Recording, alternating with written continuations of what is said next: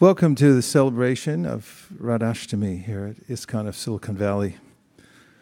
The day today is Radhashtami. This is the celebration of the appearance of Srimati Radharani, who is the eternal Shakti of Krishna, the Supreme Personality of Godhead, through whom all those who practice bhakti yoga and those who don't, knowingly or unknowingly, are connected to the Supreme Personality of Godhead. Of course, as with Krishna, who expands himself into many different forms. Ramadi Murti Shukalan Yamina Tishtan Nanavatarama Makarod Bhuvaneshu Kintu. Krishna Swayam Samabhavat Paramapumanyo Govindamadi Purusham Tamaham. Krishna has unlimited avatars or expansions that come from him in myriad forms. So, similarly, his consort, Shakti, Radharani, also expands herself. First into the queens of Dwarka, and then to the Lakshmis in Vaikuntha, and then into Durga in the material world. So that's what I mean by everyone's serving Srimati Radharani directly, indirectly, knowingly, or unknowingly. In the material world, our movements are troubled because of being improperly positioned but in the practice of bhakti yoga, we align ourselves with the facilitator of all service to Krishna, Srimati Radharani. And by doing so, we feel complete and whole, and our service is passed up to Krishna. And when we're able to serve Krishna, as Krishna says in the Bhagavad Gita, Bhuktaram Yagyatapasam. If you offer whatever uh, happiness, whatever kinds of service you're doing to me, then naturally you'll feel aligned. And in this song, we heard Bhaktivinoda Thakur says, Jiv, say, Jeev Krishna Das E Bishwas, Korleto Aratukonai. If you just align in this way and say, I am a servant of Krishna, you want to try it? First, let me tell you the benefit. He said, then you'll be free from all misery. This is the way to rise above the torture of the material world. The torturous mind and the changing circumstances are not very much to our liking. Or maybe I'm wrong. Do you like it? Not very much. so he says, Jiv Krishna Das Ebishwas Korleto Ardukonai. If you just make this declarative statement and mean it from your heart, then you can become free from all misery. I am a servant of Krishna. You want to try it? Okay, go ahead. Now you have full knowledge. You can say it. I am a servant of Krishna. Do you feel better? Okay, no more misery for you. Just keep saying it. And the best way to say it is in the next song we're going to sing, which is the most recommended prayer for worshiping uh, Radharani and Krishna. And it's in the form of a mantra that can be passed on in the form of song, and people can dance to it. In fact, they do everywhere. There are musicals made about it. People write uh, volumes about this very simple song, but it has so much in it. How much? Everything. The whole spiritual world and the process for worshiping God is here and with this song. Shall we try it? Okay, so let's do it. We'll start with a, a couple um, of prayers, and then we'll chant this secret mantra, which today, for the first time, we're revealing here at ISKCON of Silicon Valley. No one's heard it before. In the Bhagavad Gita, Krishna says, Mahatmanas man parta daivim prakritim ashrita. That uh, those who are great souls, that is, they're very uh, compassionate, they're giving, and uh, non envious types of personalities. Uh, take shelter of the divine energy. So in the Bhagavad Gita, this is a general term, but it's given more meaning in the Srimad Bhagavatam, in which we hear about how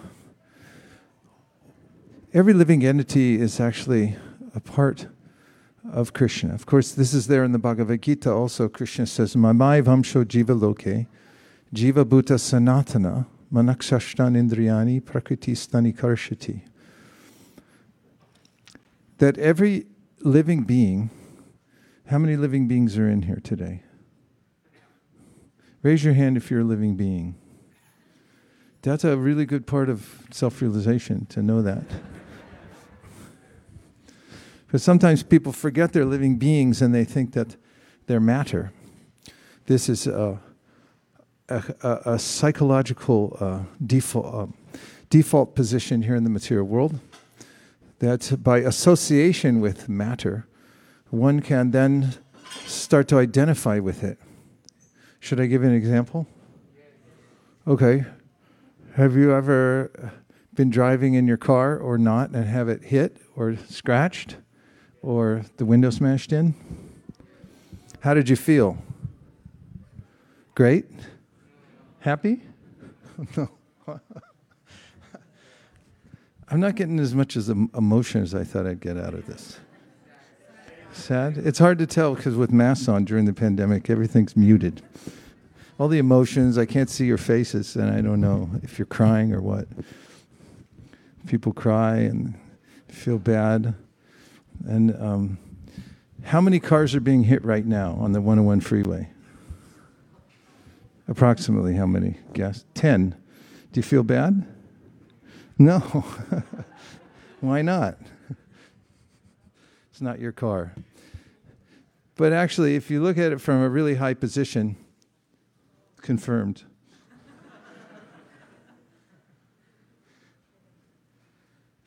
None of them are our cars they're, um, they're all made of the same material elements glass and metal and some other stuff.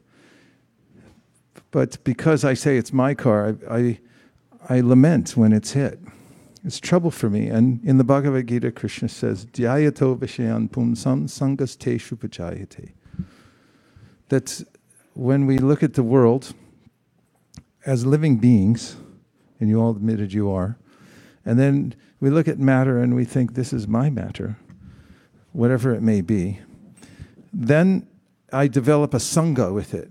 It becomes part of me, and it becomes a problem for me, actually. That's why there are people known as jnanis who figure this out that actually I'm not part of this material world. In fact, there's a statement that may astound you in the ancient Vedic literatures. We'd like to uh, welcome everyone who's joined us on the internet. Please uh, greet them and all our friends on the internet. Haribol. Thank you very much for tuning in.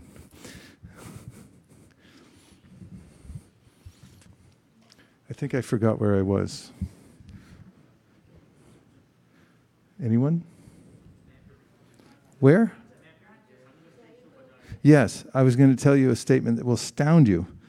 And you'll never be the same when you hear this. In fact, you'll everywhere you go, you'll feel happy. You'll have uh, a spring in your step. And if somebody yells at you, did anybody ever yell at you? Did you feel bummed out? You won't feel bummed out anymore when you hear this. After you'll be inoculated. Maybe I shouldn't bring that up. Um, so, Asango hyayam purushaha. Living being, and you're all living beings, we already figured that you're not part of this material world. In fact, you have nothing to do with it. It's not yours, nothing to see here. Don't worry about it. Feel better? How much? On a scale of 1 to 10. 10, is that a 10? 108. Bravo. Sango Hyayam Purusha means you don't have any Sangha here. There's no connection. You can just keep moving on. Of course, if you have that perspective, you can w- move about the world in a more enlightened way and not say, this is all mine. You can think instead, all this is paraphernalia to be used in service. And that's the beginning philosophy of bhakti yoga as given by Krishna in the Bhagavad Gita, where he says, Yat koroshi adashnashi as johosi dadasi yat, konteya tat kurishva manarpanam. Whatever you do, whatever you eat, whatever you offer, give away, do it as an offering unto, and whatever austerity you perform, do it as an offering to me. And what happens is we start to move about the world without the normal anxiety that we might have.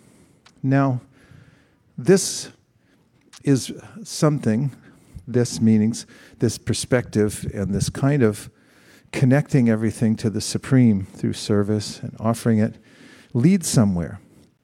It leads to uh, an expansion of the heart. And remember, I started talking about the Mahatma?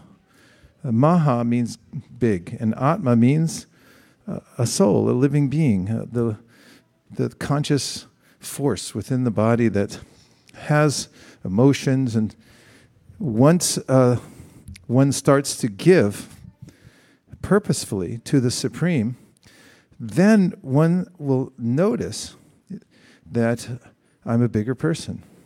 I feel more expansive in heart. I feel empowered and happy because I'm not identifying with matter and letting it weigh me down and thinking that these are all my things and I have a connection with them, and therefore they're a big weight on my head. So, as one continues this, uh, one may look to emulate those who perform more and more refined kinds of service. Because you may become, we may become, attached to the feeling we get when we give in service to the Supreme. And therefore, Krishna recommends in, in the 12th chapter of the Bhagavad Gita that you can begin just by starting to volunteer your time somewhere, to be charitably disposed to others, to think about how to, do good for others, because then you'll begin the process of expansion in your heart. Now, in the science of bhakti yoga, we find out that there's a whole world in which people are dedicated to this way of life. And it's called the spiritual world. I mean, that's one name for it. This world is for people who want to try to get stuff for themselves. And they're trying really hard especially here in Silicon Valley, right? Everyone would like to have their stuff and put a fence around it and say, don't come in because it's all my stuff. And if you come in, then, you know, we have the right to shoot you. Or my dog might bite you. However, there's another world where everyone sees that everything is paraphernalia to be used in service to the Supreme and therefore they have no anxiety. And there's a lot of them. They all live together. That's the spiritual world. So, which place would you rather live? Material world where everyone puts a fence around their stuff and dogs bite you if you try to walk in their yard? Or would you rather live in a world where everyone thinks about others and how to give more and how to do more service to the Supreme? You'll take your choice. It's a, it's democratic system here, so you can vote. And there's a recall after that, too, if in case you need it. Okay, so who wants to stay in the material world? I got to do more campaigning. Okay, who wants to go to the spiritual world? One, two, three, four, five, six, seven. Raise your hand if you want to go. Okay, I think that's almost the unanimous. There's one in the back's not going. Two. Okay, one. So, the spiritual world is actually personal. Some people think there's, besides the earth planet, there's no people or, live, or life anywhere. Everything evolved from a pile of sand. Sand was sitting there, and some rain hit it, and then there was some electronic impulse from a lightning bolt, wherever that came from. And next thing you know, there was frogs and then people.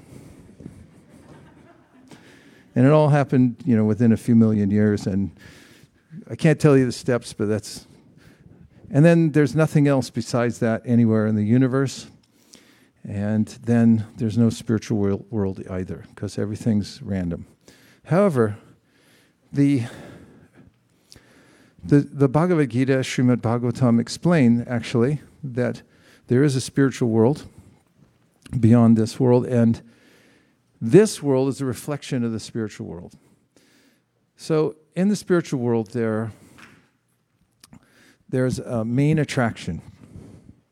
And the main attraction is love. But love doesn't happen uh, in the air. Can you love the air? Well, you kind of do a little bit. I mean, I'm kind of attached. I think I'll appreciate it a lot more someday. Uh,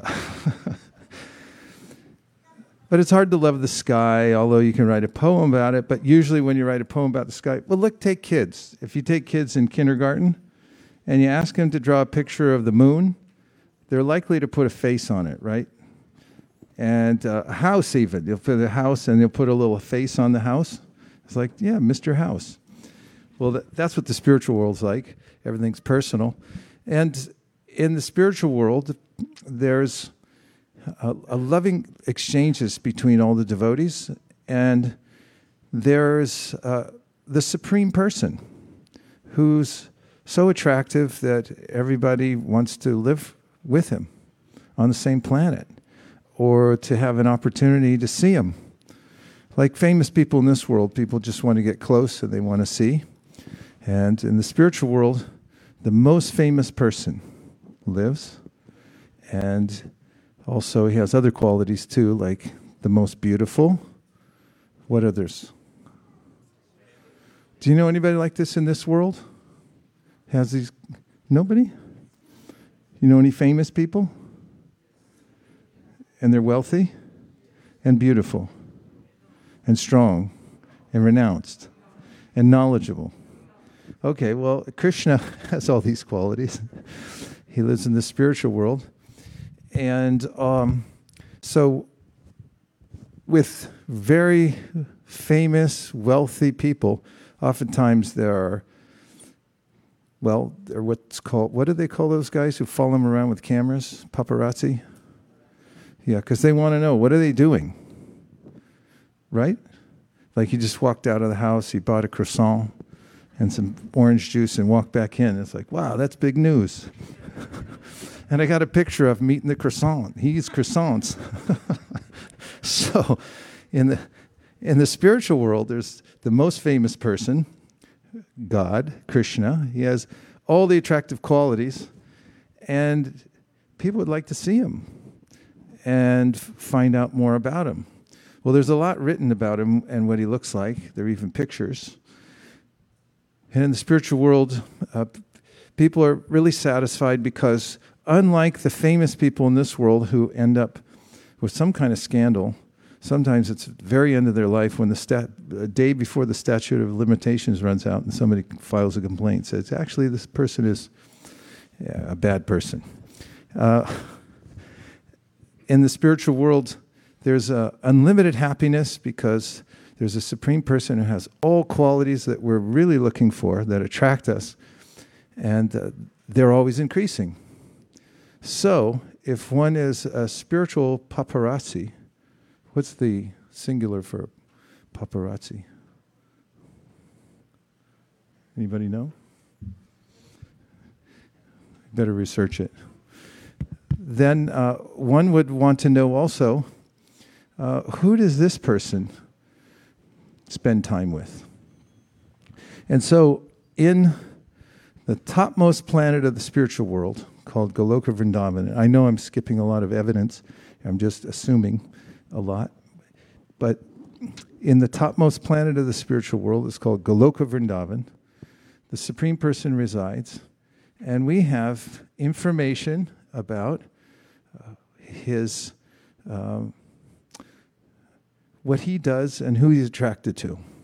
He's attracted to, and what gives him pleasure is Srimati Radharani. So the question comes up amongst very highly elevated uh, and self realized souls in discussing the spiritual world that what must be the qualities of that person? If the supreme person who has all qualities unlimitedly and they're always expanding has an attraction to someone particular, what must that person be like? And so the, the Srimad Bhagavatam hints at that person who is the most attractive, who attracts even the mind of the Supreme Person who's the origin of everyone, who also happens to be his eternal expansion, his Shakti, is Srimati Radharani. So there's a secret to practicing bhakti yoga because, as it turns out, Srimati Radharani, Krishna's expansion, is kind hearted and extremely merciful to others. And her interest is in seeing that other people get the benefit of performing devotional service to Krishna. And therefore, when we chant our mantra, we discussed the secret mantra that we were given, and now we're starting to leak it out in different places around the Silicon Valley, tell people about it. The first word of the mantra is Hare, and that's the vocative form of Hara, which means the supreme mother figure, who's Srimati Radharani. And so when we chant Hare Krishna, we're addressing the supreme beginning with his most uh, concentrated love interest in the spiritual world, who's all compassionate, and by whom we can become empowered in devotional service. So we say Hare Krishna, Hare Krishna, Krishna Krishna, Hare Hare, Hare Rama, Hare Rama, Rama Rama, Hare Hare. And this is a complete way of offering a prayer to Srimati Radharani and Krishna together asking for service. Oh, my Lord, oh, energy of the Lord, Radharani, please engage me in your service.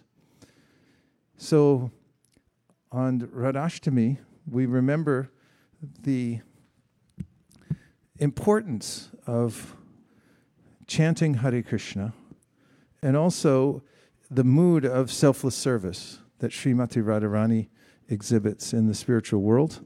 If we emulate that, then we'll also be perfectly situated in devotional service and be able to advance towards the ultimate goal of life, which is to become a Mahatma, a great hearted person, uh, full of compassion and love for all living entities, just like Srimati Radharani. And now I'd like to uh, mention that we have with us today one of the um, devotees who started the Hare Krishna movement in a very profound way. Uh, her name is Malati Devi Dasi, and she is um, one of Prabhupada's first disciples in the Hare Krishna movement, who actually started a temple uh, here in San Francisco, and then uh, went to London and met the Beatles, and started the Hare Krishna movement there. And I was wondering if you could say a few words about the um, Radhashtami and how Srila Prabhupada celebrated it, and any uh, realizations you'd like to pass on to the devotees here. And if you would, please come up here.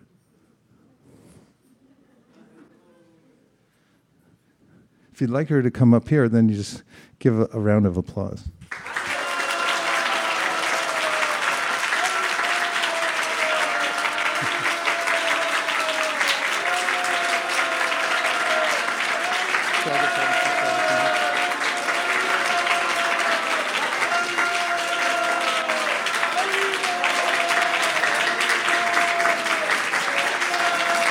Okay. Thank you.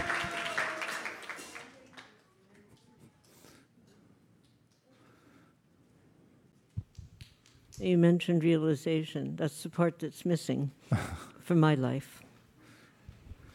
But I can comfortably sit here and mention a few things. Please. That was because you mentioned England and you mentioned, um, anyway, the first large Radha Krishna deities were installed in England by Srila Prabhupada large marble Radha Krishna named Radha Landaneshwara. On August 29th, 1969, was the first Radhastami in London, and of course it was around the world, but in London was the only place we had large Radha Krishna deities. And you were wondering how that Radhastami was celebrated. So even though I was there, I wasn't there, and I'll explain. Because, you know, you do a lot of things like cooking on Radhastami. So I was in the kitchen, and I had a small child, and she was about one year, three and a half months. And she came to England with us. She was, you know, six weeks old when we took off. The temple in London at that time on Bury Place was quite small, and there was stairs from each floor to the next. And the kitchen was in the basement. And uh, this little girl, Saraswati, somehow ran down those stairs and ran into the kitchen where a big pot of Radha Red. How many people here know Radha Red? Yeah, the old people, the old people know. The young, the young people better should learn this. You know, it was a chutney. It was made out of plums, and there was never ever a Radhastami feast without Radha Red. But this was the first one. And this little girl, Saraswati, ran down the stairs, ran into the kitchen where a big pot of Radha Red had been placed on the floor coming off the stove. And she fell into this big pot. I very quickly pulled her out, but it was flaming hot. And so I had to take her to the hospital. And therefore, I missed everything that was going on in the temple. The person who had cooked the Radha red chutney, when she witnessed this, said, Now we can't offer it. That was it. But when I came back from the hospital and everything was all over, I was told Prabhupada wants to see you. And the first thing he asked, and he was the only person who asked, was, How is Saraswati? Is she all right? So for me, Radhastami is about caring. You know, Prabhupada was always caring.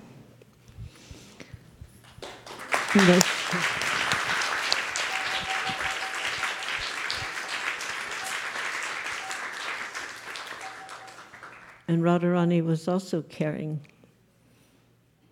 caring for her friends, wanting them also to have a taste of Krishna's wonderful love. So in those early days,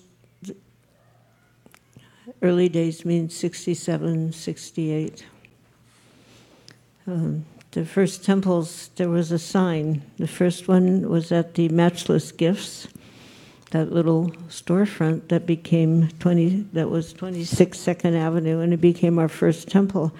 And there was a sign, Radha Krishna Temple. So when we began the chapter in San Francisco, which is where I entered into the picture, we also wrote that sign, Radha Krishna Temple, but we had no idea who was Radha. So Prabhupada came, and um, that was one of the first questions after the initiation, the first initiation, which is where I also took initiation myself, Shan Sundar Hari Das and Harsharani. One of the questions, who is Radharani? And because we were, um, you, you couldn't even call us neophytes, pre neophyte, maybe might have even been generous. And Prabhupada was looking at these young people. And then he said, Radharani is Krishna's girlfriend. Something we could understand. But he, he mentioned she was not an ordinary girl. And he explained to us that if we wanted to become connected to Krishna, the best way was through Radharani. And if she was pleased by our service, Prabhupada indicated with his hand, she would tug on Krishna's shirt sleeve and say, This person, take this person. So this was our introduction to Radharani. But when Radha Paris Ishwara, I'm sorry, Radha London Ishwara were installed, he was explaining to us, as he had explained in a letter to Satsvarup, how we worship Radha and Krishna. It's also in a letter to um, Dayananda Prabhu. There's several references to this that we worship Radha and Krishna in the mood of Lakshmi Narayan, which means in a mood of formality, Aishwarya, some awe and reverence. And just like we see today, this very distinguished form of Srimati Radharani with her benedicting hands.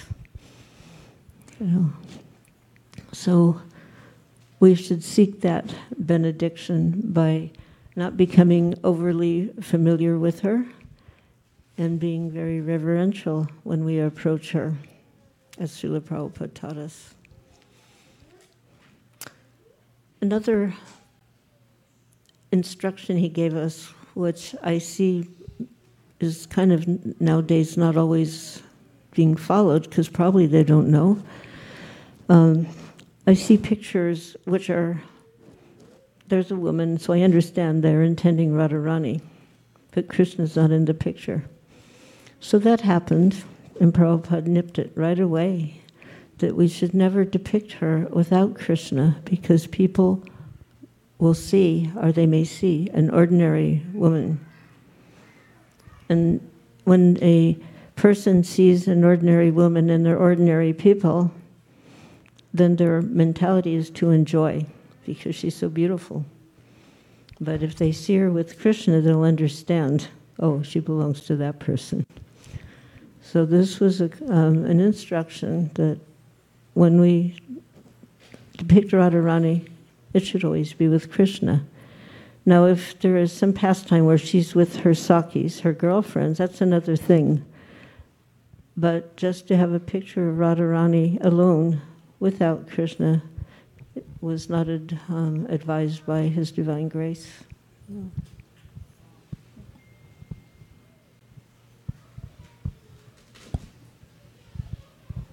I don't have realizations to speak.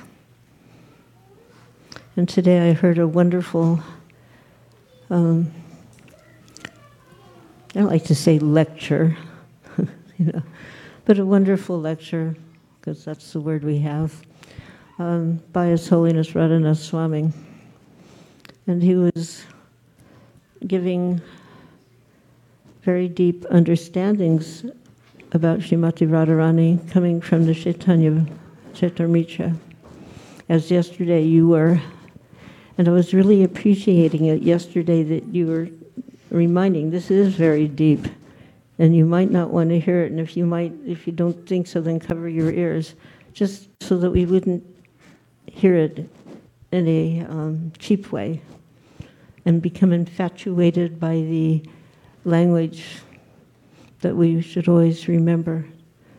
That Srimati Radharani is the original just like Krishna, everything is coming from him. So all the other goddesses of fortune, all the other Lakshmis, They're emanations from Shrimati Radharani, so that we can just consider how exalted Shrimati Radharani is and always strive to please her so that she may tug on Krishna's shirt sleeve on our behalf. Hare Krishna.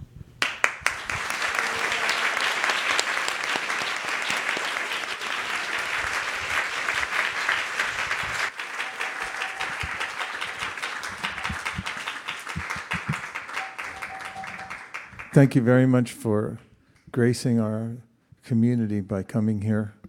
We so deeply appreciate all the service that you've done for all of us since the very beginning. We probably wouldn't be here if it wasn't for you and your pi- oh no, don't give her the mic. The pioneering spirit.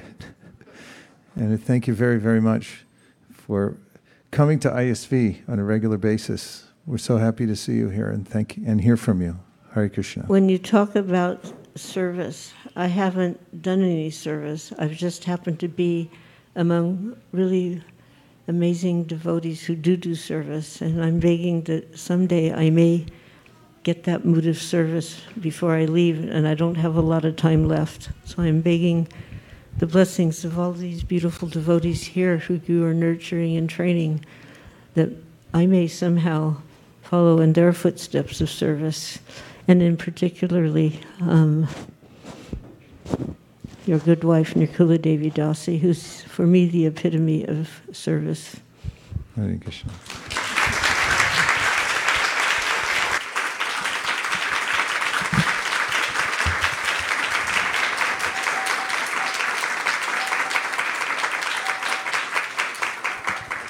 We heard a description of the mood of Srimati Radharani and how Prabhupada describes that one should approach Srimati Radharani and try to please her. He says in the purport we read this morning that that's why in Vrindavan everyone prays to Srimati Radharani. And her mood is that this person is better than me. Krishna, please accept.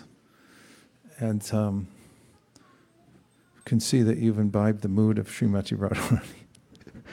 Thank you very much. Hare Krishna. In just a few minutes, we're going to have uh, an Abhishek. The uh,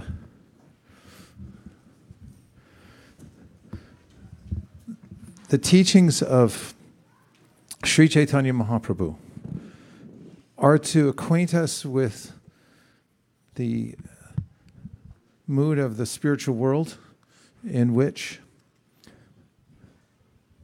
Krishna, the Supreme Personality of Godhead, has special loving relationships with his devotees that are devoid of the obstacle of and reverence. That is, when there's a sense that God is present, everyone becomes a little bit nervous. Well, I could say going to the cathedral in Montreal, I think it's called Notre Dame. It's a gigantic cathedral. And Prabhupada went there, so I decided while I was in Montreal that I would stop in also. Were you there, Malati? 2016, when they had the 50th celebration. So at that time, I had the good fortune to go to that cathedral. But when we went through Montreal on our way to London, it was um, two things happening Janmashtami and Srila Prabhupada's appearance day. So that was our focus. Oh, nice. We went inside and we read the transcript of what Prabhupada said when he was in there. And when I walked into the cathedral, I immediately it put the fear of God in me. Have you ever heard that phrase? And I felt that. It's such a, a, a um, imposing building. And when you walk in, it, it, it's so opulent and huge that I immediately had a, a, feeling of the presence of God in His uh, all pervasive feature. And also felt, a, oh, I'm really a sinner. I shouldn't be in here. And there's, there's a way in which, in some environments in which people worship God, there's a very acute sense of His being the supreme. And in those cases, there is a diminishment of the sweetness that we find in Vrindavan, which is Krishna's hometown, where the residents uh, are not aware of his grandeur. In fact, they don't know that he's the supreme. And Sri Chaitanya Mahaprabhu, who is described in our Vedic scriptures as Radha and Krishna combined, Sri Krishna Chaitanya Radha Krishna Nayana, comes to teach about th- that very special realm in the spiritual world where the devotees relate to Krishna in various kinds of uh, relationships like servitude and friendship and the parental relationship and also the relationship of being a, a lover. All the kinds of relationships we see in this world are reflections of what's in the spiritual world. And as described in our scriptures, the topmost of all those relationships is called Madhurya. It uh, means the sweet, sweetest relationship. So, as described in this book called the Sri Chaitanya Charitamrita, the author, Kaviraj Goswami, describes how Krishna is more pleased when he's chastised by his lovers, who, in a mood of scolding him, say things that may sound a little harsh, as lovers say things in a quarrel. And he says these are more pleasing to him, or they attract his mind away from the reverent hymns of the Vedas. And there are ways in which Chaitanya Mahaprabhu talked about his relationship with his friends in Goloka Vrindavan, so that the friends are playing with Krishna as an equal, sometimes wrestling and claiming defeat. Uh, you're not so strong, I can beat you. And this is just ordinary if it's between ordinary people. But if it's between the Supreme Personality of Godhead and his devotees, and the strength and the grandeur of the Supreme is hidden, there's a sweetness to it, and that's the sweetness of Vrindavan that's described by Kaviraj Goswami. And also about Srimati Radharani, who as Prabhupada described as Krishna's girlfriend, there is this sense there in Goloka Vrindavan of this ongoing loving relationship with Srimati Radharani that is capturing the minds of everyone in Vrindavan. So when you go to um, Vrindavan on this earth, it's the embassy, just as we have embassies around the world. And once, when I was in Calcutta, I had to take care of some issue with my passport or visa. I went to the embassy, and when I walked in, I saw that behind the glass, everything was from America. There was Arrowhead water all the snacks were from America. Nothing Indian at all, right behind the thick glass. There were U.S. Marines, and everything was American. They flew everything in, and it was all set up just the way it would be in America. Behind the glass on the other side was Calcutta, which I got quite accustomed to. I like Calcutta and lived there f- for some time. And uh, when I heard the example about the special places on this earth that are embassies from the spiritual world, and then I went to Vrindavan, I realized what Prabhupada meant by that. And that is when you go into Vrindavan, you can feel for yourself the sweetness of the place. And who would imagine that the topmost area of the spiritual world, as described in the Brahma Samhita, Goloka Namni Nijadamni Chaleta Tasya Devi Mahesha Haridama Suteshu Teshu Te Te Prabhava Nichaya Vihitaschayena Govindamadi Purusham Damaham Bhajami. He describes, does Brahma, a hierarchy in this world that lowest of all is Devi Dham. Devi Dham is the abode of Durga. Does everybody know how, what Durga looks like? She's a little fearsome, right? She rides on a, a lion and she holds a. And so there's three points on the trident. What do they represent? Threefold miseries.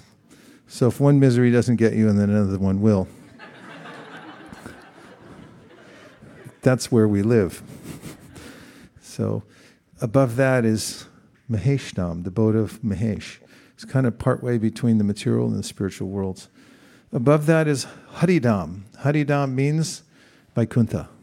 That's where uh, Narayan and Lakshmi, Lakshmi and Narayan reside there in their opulence. Narayan has how many hands? Four hands, right? And then above that is Goloka. Krishna's Nijadam. Nija means personal, it's his personal place. So God's personal place is there in the topmost planet called Goloka Vrindavan. And there, uh, Krishna is at home. So there's a difference between the way that we act when we're at work. Of course, not that much anymore, right? I mean, even before the pandemic, everyone just shows up in sneakers.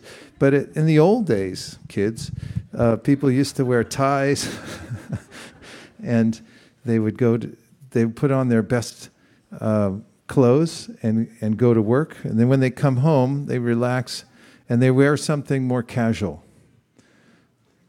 And so, in the spiritual world, in the topmost planet, Krishna doesn't wear shoes. You'll notice uh, Radha Madan Mohan, and that Krishna is barefoot. He's also playing a flute. And someone asked Prabhupada once what it meant that Krishna plays a flute. And Prabhupada said, it means that he's all play and no work. Because, you know, do you see anybody in Silicon Valley walking around with bare feet and a flute or going to the office? You have to dress up for that stuff. So there, Krishna is with Srimati Radharani and all of his friends, and it appears to be just a little village. Although it's the most expansive place anywhere. Uh, if you take all of the material worlds put together, and they're tiny size compared to the spiritual sky. And if you take all the Vaikuntha planets put together, they don't equal the size of Goloka Vrindavan, which is always, always expanding. But in the mood there, it's a small village. And the reason that it's so expansive is because of the outpouring of love.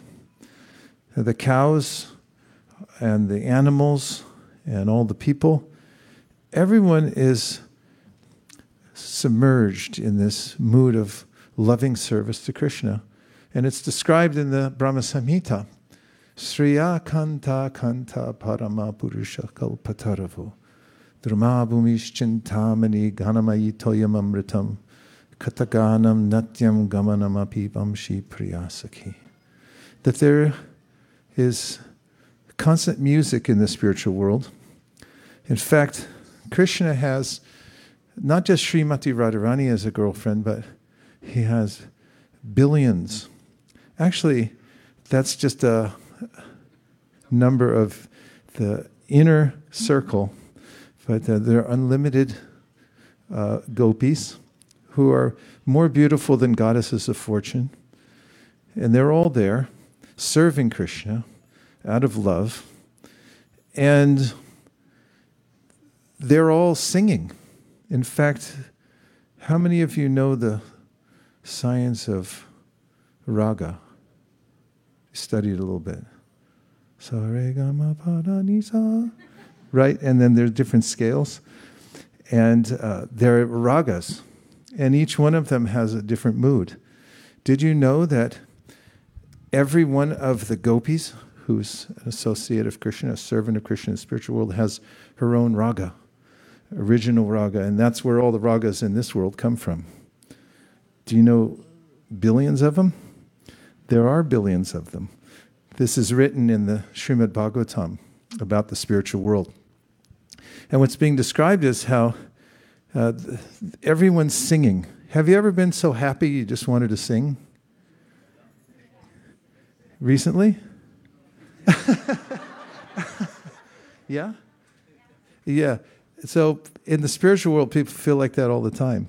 They're always singing about something. Sometimes they're singing because we like different flavors.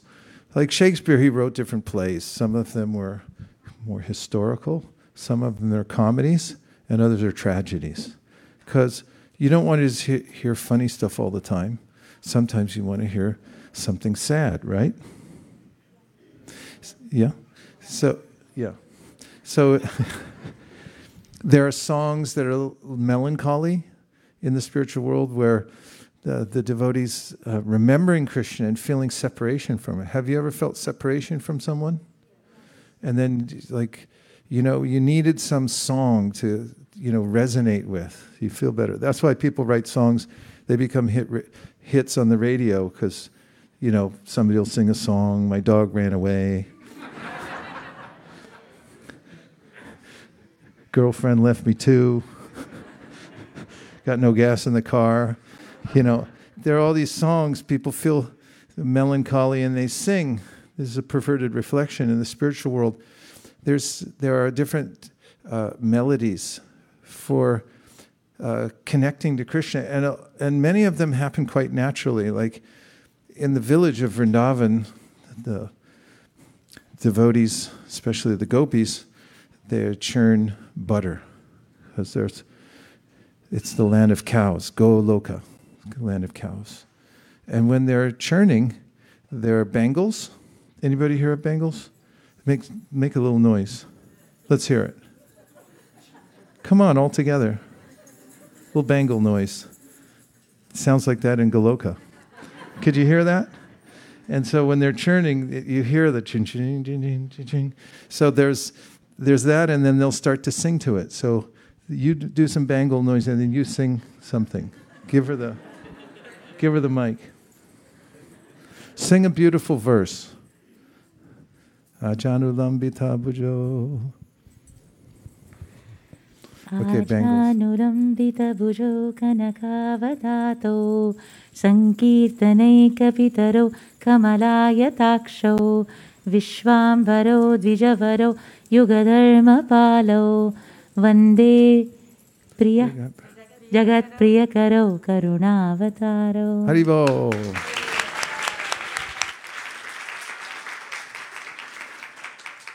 And now we have our window to the spiritual world. Everyone can turn this way uh, during the Artik time, and at this particular time on Radhashtami, is this, uh, a, it's a special time, just like there's Kumbh Mela, and there's a time at which, when you take your bath, at the confluence at that time, there's a special benediction. So uh, we've been waiting for this time at about 10 minutes to 8 to stop. We have um, an opportunity that's carrying over from tomorrow. We are engaged right now in a worldwide uh, effort to do something that's never been done before in the history of the world, and that's to distribute as one global team of uh, devotees all over the world, 25,000 sets of Srimad Bhagavatam. Haribol.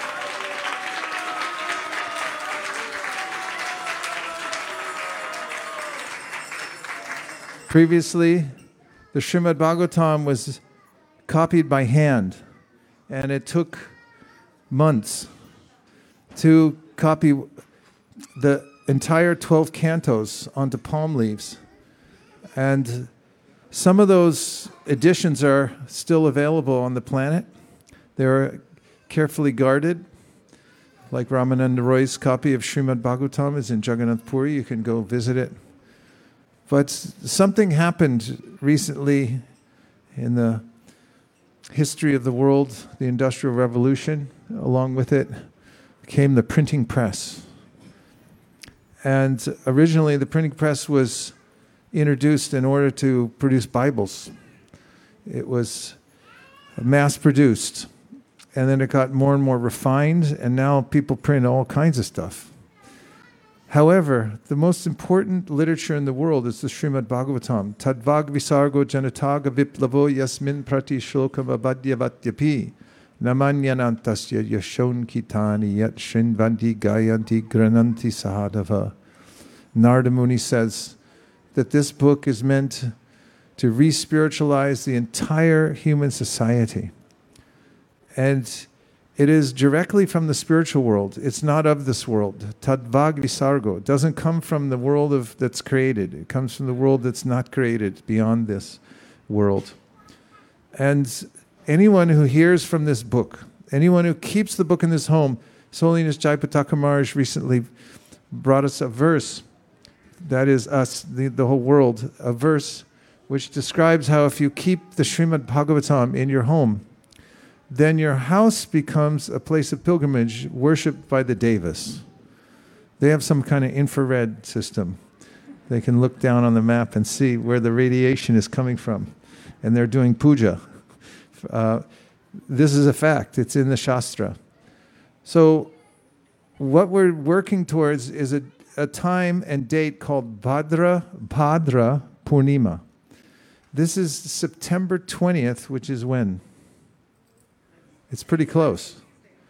We're inching our way towards 25,000 all over the world. And we took on, and we did something crazy here. Don't mind, I'm going to tell you. We pledged to do at least 2,000 of those 25,000. There's, yes, that's a, it's a big quota.